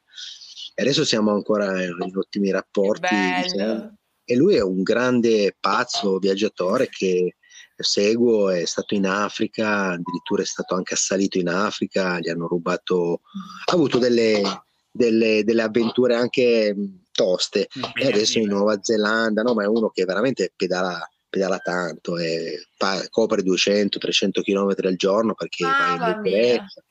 È uno che ha il fisico ma poi oltretutto ci, la, ci, avrà anche la possibilità di potersi appoggiare sai, nei vari hotel nel senso che ogni tanto dorme anche svaccato nel suo sacco a pelo buttato sotto un portico però va anche negli, negli alberghi però lui copre queste grosse distanze. No, rincontrare questa persona è stata una bella coincidenza, è stato un bel aneddoto. Cioè, poi ne ho incontrate altre negli anni, però questa è la più recente di, di eh, pochi dell'anno scorso. Sì, sì.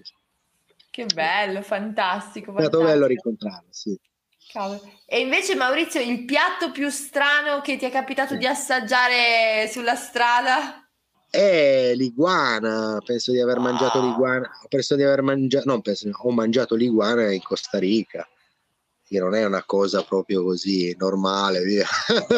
e, e com'è? Sì. Buono? Sì, devo dire che carne bianca, per cui non, non mi ha neanche disgustato. Simile al pollo. Non diciamo. aveva, sì, tra il tacchino e il pollo, non aveva un grosso sapore eh, di selvaggino, così, era una carne chiara, sì, sì. Però il fatto di sapere di mangiare un'iguana...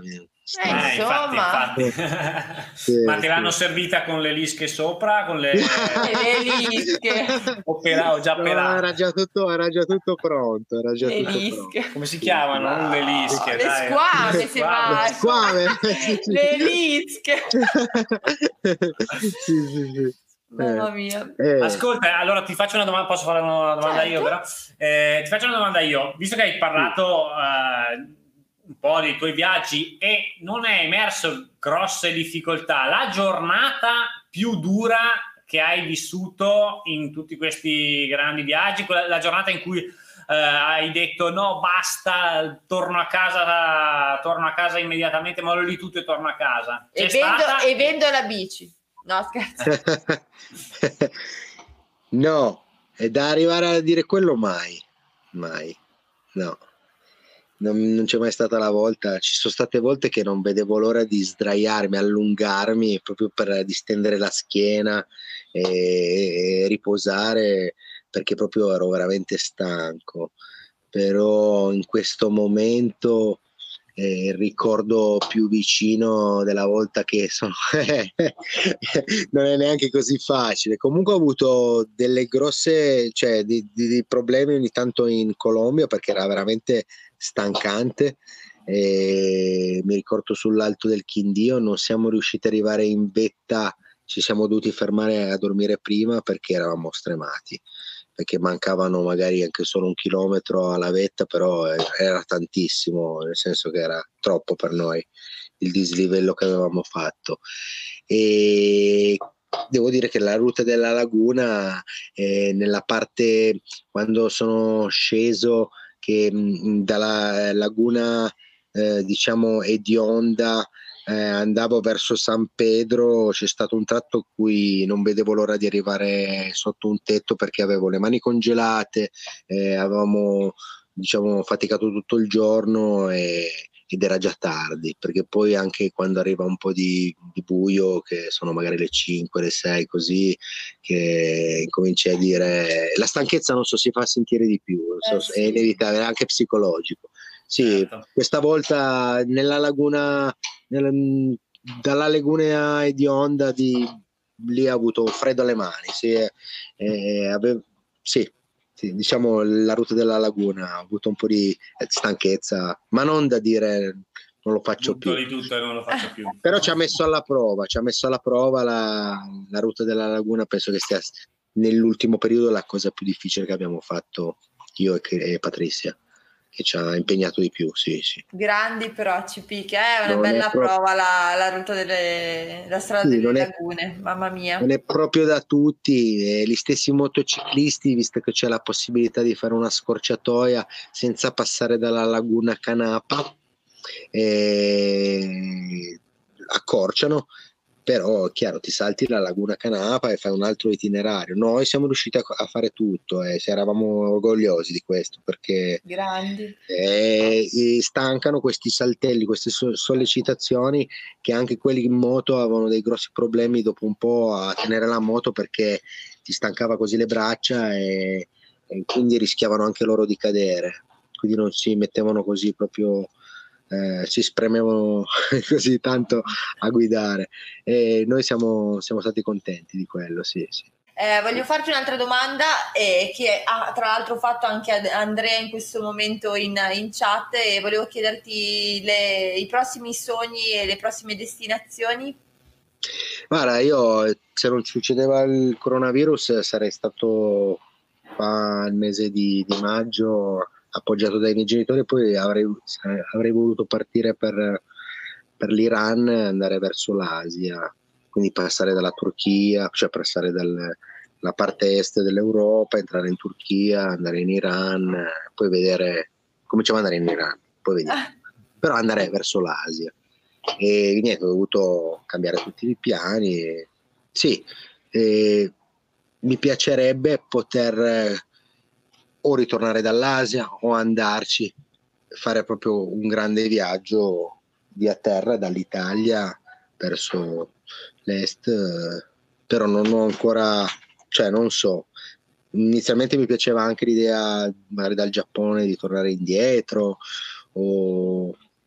però sarebbe bello in questo momento eh, dove ti fanno pesare appunto i trasporti e passare, fare tutto da, dall'Italia verso l'Asia, quindi tutto via terra senza prendere nessun aereo, quindi eh, meno, aerei, meno, aerei, si pigliano meglio si sta. Cioè anche tutto un altro tipo di viaggio che voi lo sapete benissimo, quando le cose le vedi, cioè ci arrivi in aereo è diverso da, da quando ci arrivi diverso, certo. pian pianino in, in, bici e vedi tutti i cambiamenti naturali. Sulla strada. Insomma, certo. un, piccolo, un, piccolo, progetto, Mauri, cosa da niente. sì, no? che, che tra il resto, prima della diretta ci hai anche parlato di un qualcosa che sta nel mezzo, allora a questo punto immagino, giusto? Ma sì, perché tanto adesso non si sanno bene le cose eh. come stanno, però sembra che ci si possa muovere. Alla fine del mese di giugno, se tutto va bene, vado verso la penisola iberica, quindi parto da, da Torino. A ovest invece che da est. Vado a ovest, vado a ovest perché comunque tanto non c'è la possibilità né di andare eh, in un overseas o comunque non si possono intraprendere ancora lunghi viaggi, quindi è inutile stare, cioè giusto perché almeno prefiggersi la meta, da Torino arrivare a Algeciras, no? già, già, il fatto di dover fare 2500 km arrivare là mi, mi motiva molto. Stimoli. Mi molti più stimoli che, che girare così a vuoto. E allora su questa... No, vuoto no, questa... no, no, vuoto si fa sì, sì, sì, ho capito, certo, su, questa, certo. su questa cosa effettivamente si, si collega anche la domanda di Davide, l'ultima poi facciamo il quiz finale. Eh, Davide, ciao Davide, intanto ciao Bendo, improvvisi tanto nei tuoi viaggi o è tutto pianificato a priori? No, una pianificazione la faccio, però è molto elastica, improvviso anche molto. Diciamo che se poi durante il tragitto incontro delle persone che mi danno dei suggerimenti, delle indicazioni, le seguo anche ben volentieri, però una, una, una linea generale tracciata da me c'è sempre, voglio dire. Sì, come minimo, noi circa. Un minimo di itinerario me lo, me, lo, me lo prefigo sempre. Poi, poi lo cambi tutto. Poi lo cambi, no? Tutto mh, mm, da rivoluzionario... Com- da rivoluzionarlo completamente no, però si sa che in certi posti eh, non si ha conoscenza di certi luoghi certo. all'interno di certe regioni che ti vengono suggeriti e allora magari uno si spinge anche un pochettino fuori dall'itinerario per andare a vedere qualcosa di interessante perché certo. eh, tante cose si scoprono come voi sapete man mano attraversando il paese con i suggerimenti di altri cicloviaggiatori o delle persone che si incontrano c'è, c'è, un mondo immenso da scoprire là fuori eh. verissimo verissimo, verissimo. Eh, sì. eh sì Cavolo. Eh, Dai, allora io ti farei, come ti farei... sta, Nara? sta bene, grazie. Qua eh. oggi ha mangiato un po', un po', di costine e quindi... Ha fatto festa anche lei. Fatto la domenica.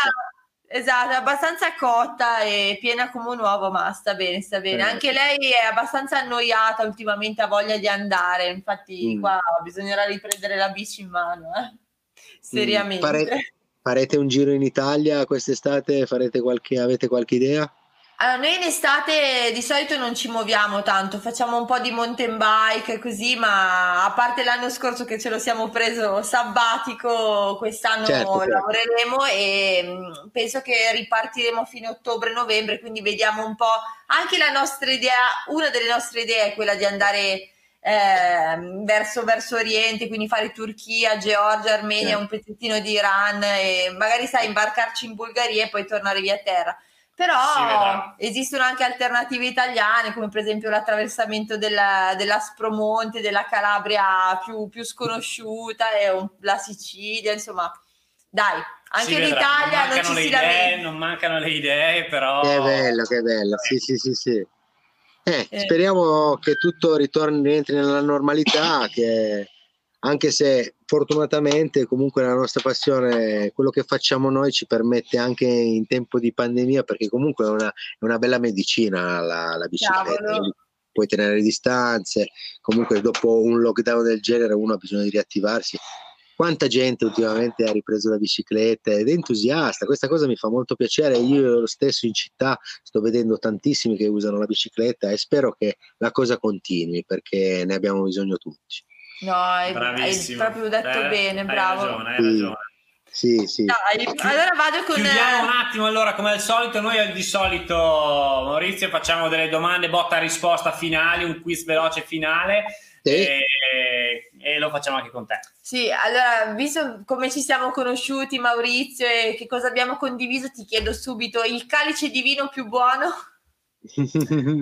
il calice di vino più buono penso di averlo apprezzato in Argentina perché è una terra del vino e mm, soprattutto nella zona della Patagonia, magari dopo una giornata pesante di faticosa dove ho potuto eh, mi ricordo molto bene adesso che però non era Argentina ma era Cile a Villa O'Higgins proprio perché è un traguardo, un punto di arrivo e celebrammo con eh, le bottiglie del Casil- Casillero del Diavolo, che è un vino famosissimo che non è niente di che, però comunque è un vino eh, decent, no? decente. Suona e... bene, suona. Sì, e mi ricordo che lo apprezzammo moltissimo perché l'occasione del fatto di aver raggiunto sai, il nostro target della meta di, di Villo Higgins, poi la fatica, quindi goduto al 100%, è stato, non era un vino eccezionale, perché è un vino molto comune, forse il vino più esportato. Però ci stava. Però era eccezionale per voi, no? Alla fine. Però non sbagli, con il casillero del diavolo alla fine bevi sempre abbastanza bene, sì. sì. Dai, sì. bene. Ascolta, il paese più facile da pedalare secondo la tua esperienza? Paese più facile da pedalare, secondo me la Francia. La Francia. Mm. Perché sono ben organizzati, perché eh, le piste ciclabili sono ben segnalate, perché eh, gli stessi automobilisti ti rispettano, perché è fatta a misura d'uomo per eh, misura di bicicletta, per, per, quindi Canal du Midi piuttosto che i Castelli della Lore, ma c'è eh, da Bordeaux c'è tutto, eh, c'è, la costa Paci- eh, atlantica della Francia è, è, piena di piste ciclabili, da Bayonne andare su fino a Nantes e poi la stessa, no veramente la Francia sì. no tanta ragazzi, roba anche lì. Tanta, tanta, tanta roba. Tanta, tanta roba. E il più e... difficile Maurizio? Più difficile, devo dire che, che, la Turchia quest'estate mi ha fatto incazzare un po' di volte eh, perché mi, hanno, mi sono passati vicino, ho ah. avuto anche da dire con delle persone, uno al telefono che eh, praticamente mi ha tagliato la strada, poi l'ho beccato all'autogrill, mi voleva menare perché avevo già appoggiato la io, io l'avevo insultato perché lui era al telefono. In combinazione ci siamo trovati all'autogrill, oh questo mi è venuto, mi ha detto non puoi appoggiare la bici qua perché mi, mi stava diciamo ehm, provocando e io ho detto ma perché non posso? Eh, il fatto sta che comunque io sono dovuto andare via perché sennò arrivavamo eh, al litigio. personaggio il litigio, però devo dire che mi sono passati vicino tante volte in Turchia, Turchia è stata veramente pesante. E Perù, Perù ragazzi da, da, da, da sparargli ai peruviani perché non ti rispettano, ti salgono anche a piedi, eh, ti salgono sopra, ma io ho visto scene in Perù di gente che è saltata sui cofani delle macchine, soprattutto ma stranieri, dai. perché non, non, non, ti considerano proprio come pedone, nemmeno come ciclista, guidano veramente male. Perù fare attenzione, poi la polizia non aiuta per niente. Voi siete stati in Perù? Sì, sì, sì abbiamo passato un pezzettino ha... di Perù da da Nasca verso, verso il lago Titicaca però, okay. però abbiamo fatto strade molto molto secondarie quindi okay. ci è data bene eh, chiaramente le città più di ogni altra cosa però Perù occhio certo. veramente, guidano veramente male sì. e il paese Vai, vai, scusa Maurizio. No, in Argentina sono un po' più o meno come in Italia, eh, molto simile all'Italia, nel senso sono un po' come noi no. italiani, quindi non è che guidiamo bene noi in Italia e neanche in Argentina, perché anche st- la stessa Italia è pericolosa. Io mi sono trovato in situazioni anche pericolose, come, come si sa, cioè, mm. però. Mm. Speriamo cambi, dai, piano piano, anche eh. qua si stanno facendo un po' di passi, quindi dai, speriamo continui in quella direzione di, di miglioria. E, ehm, ascolta, invece il paese che ti ha deluso di più, che avevi gra- grandi aspettative e poi invece ti ha lasciato insomma un po' così? Un po'...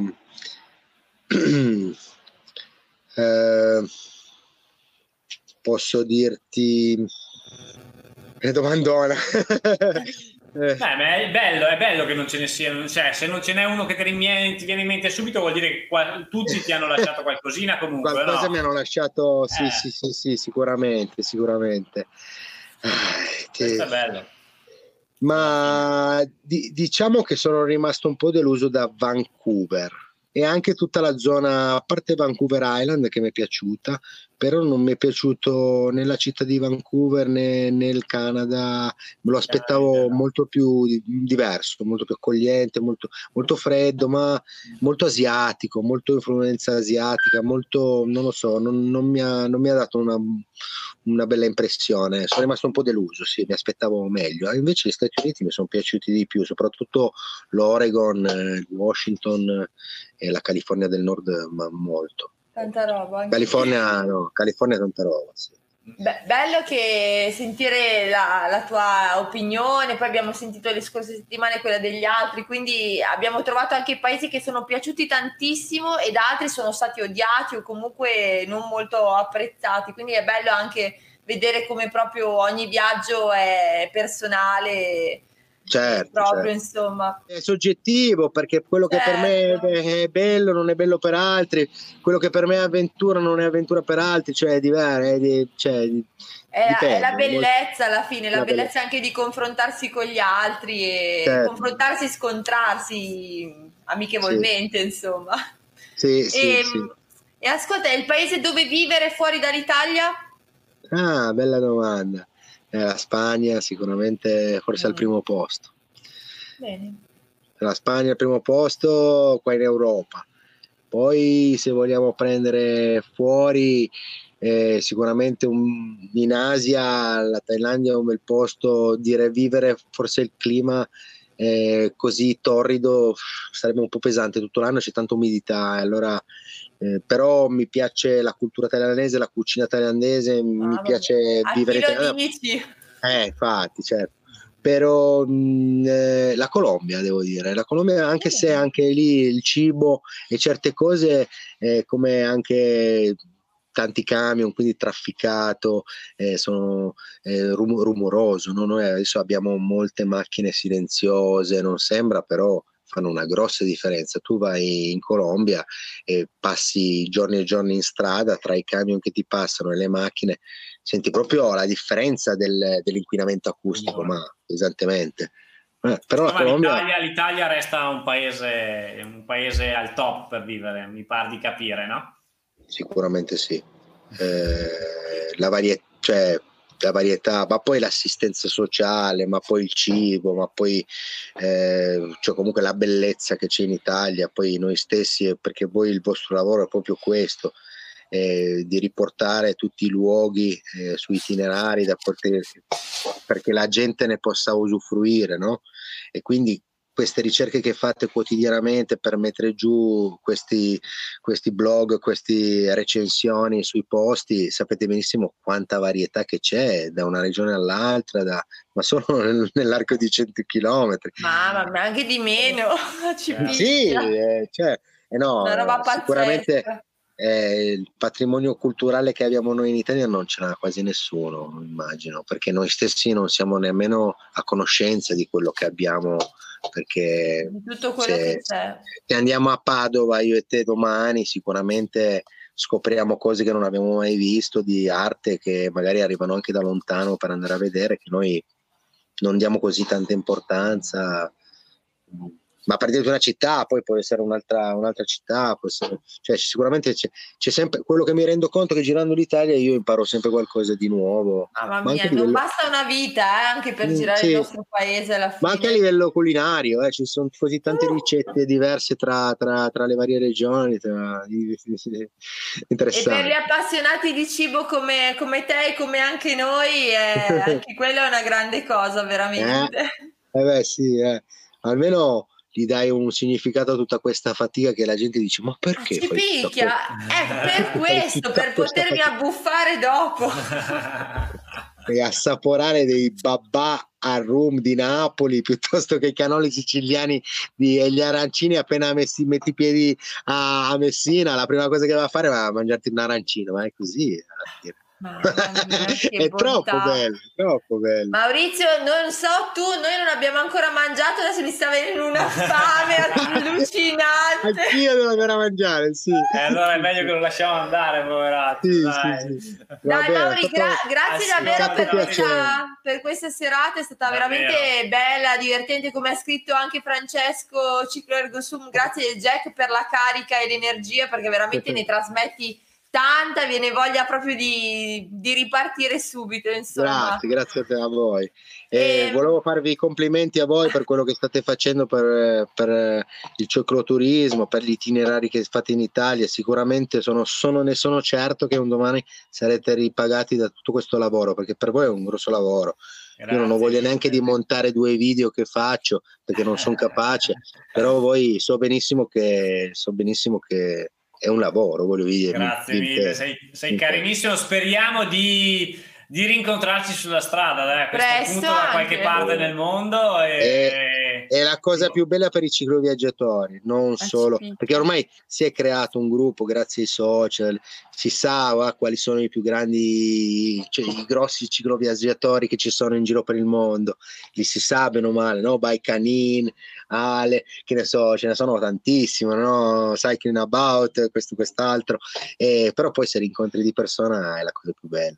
Sì. È bello, è bello. Eh. Maurizio, grazie davvero, grazie a tutti anche per aver seguito la serata con Mauri. Poi Mauri, se vuoi, magari c'è qualche altro commento che ci è sfuggito, se vuoi guardare dopo sulla, sulla pagina e rispondere tu, insomma, penso che faccia piacere a tutti.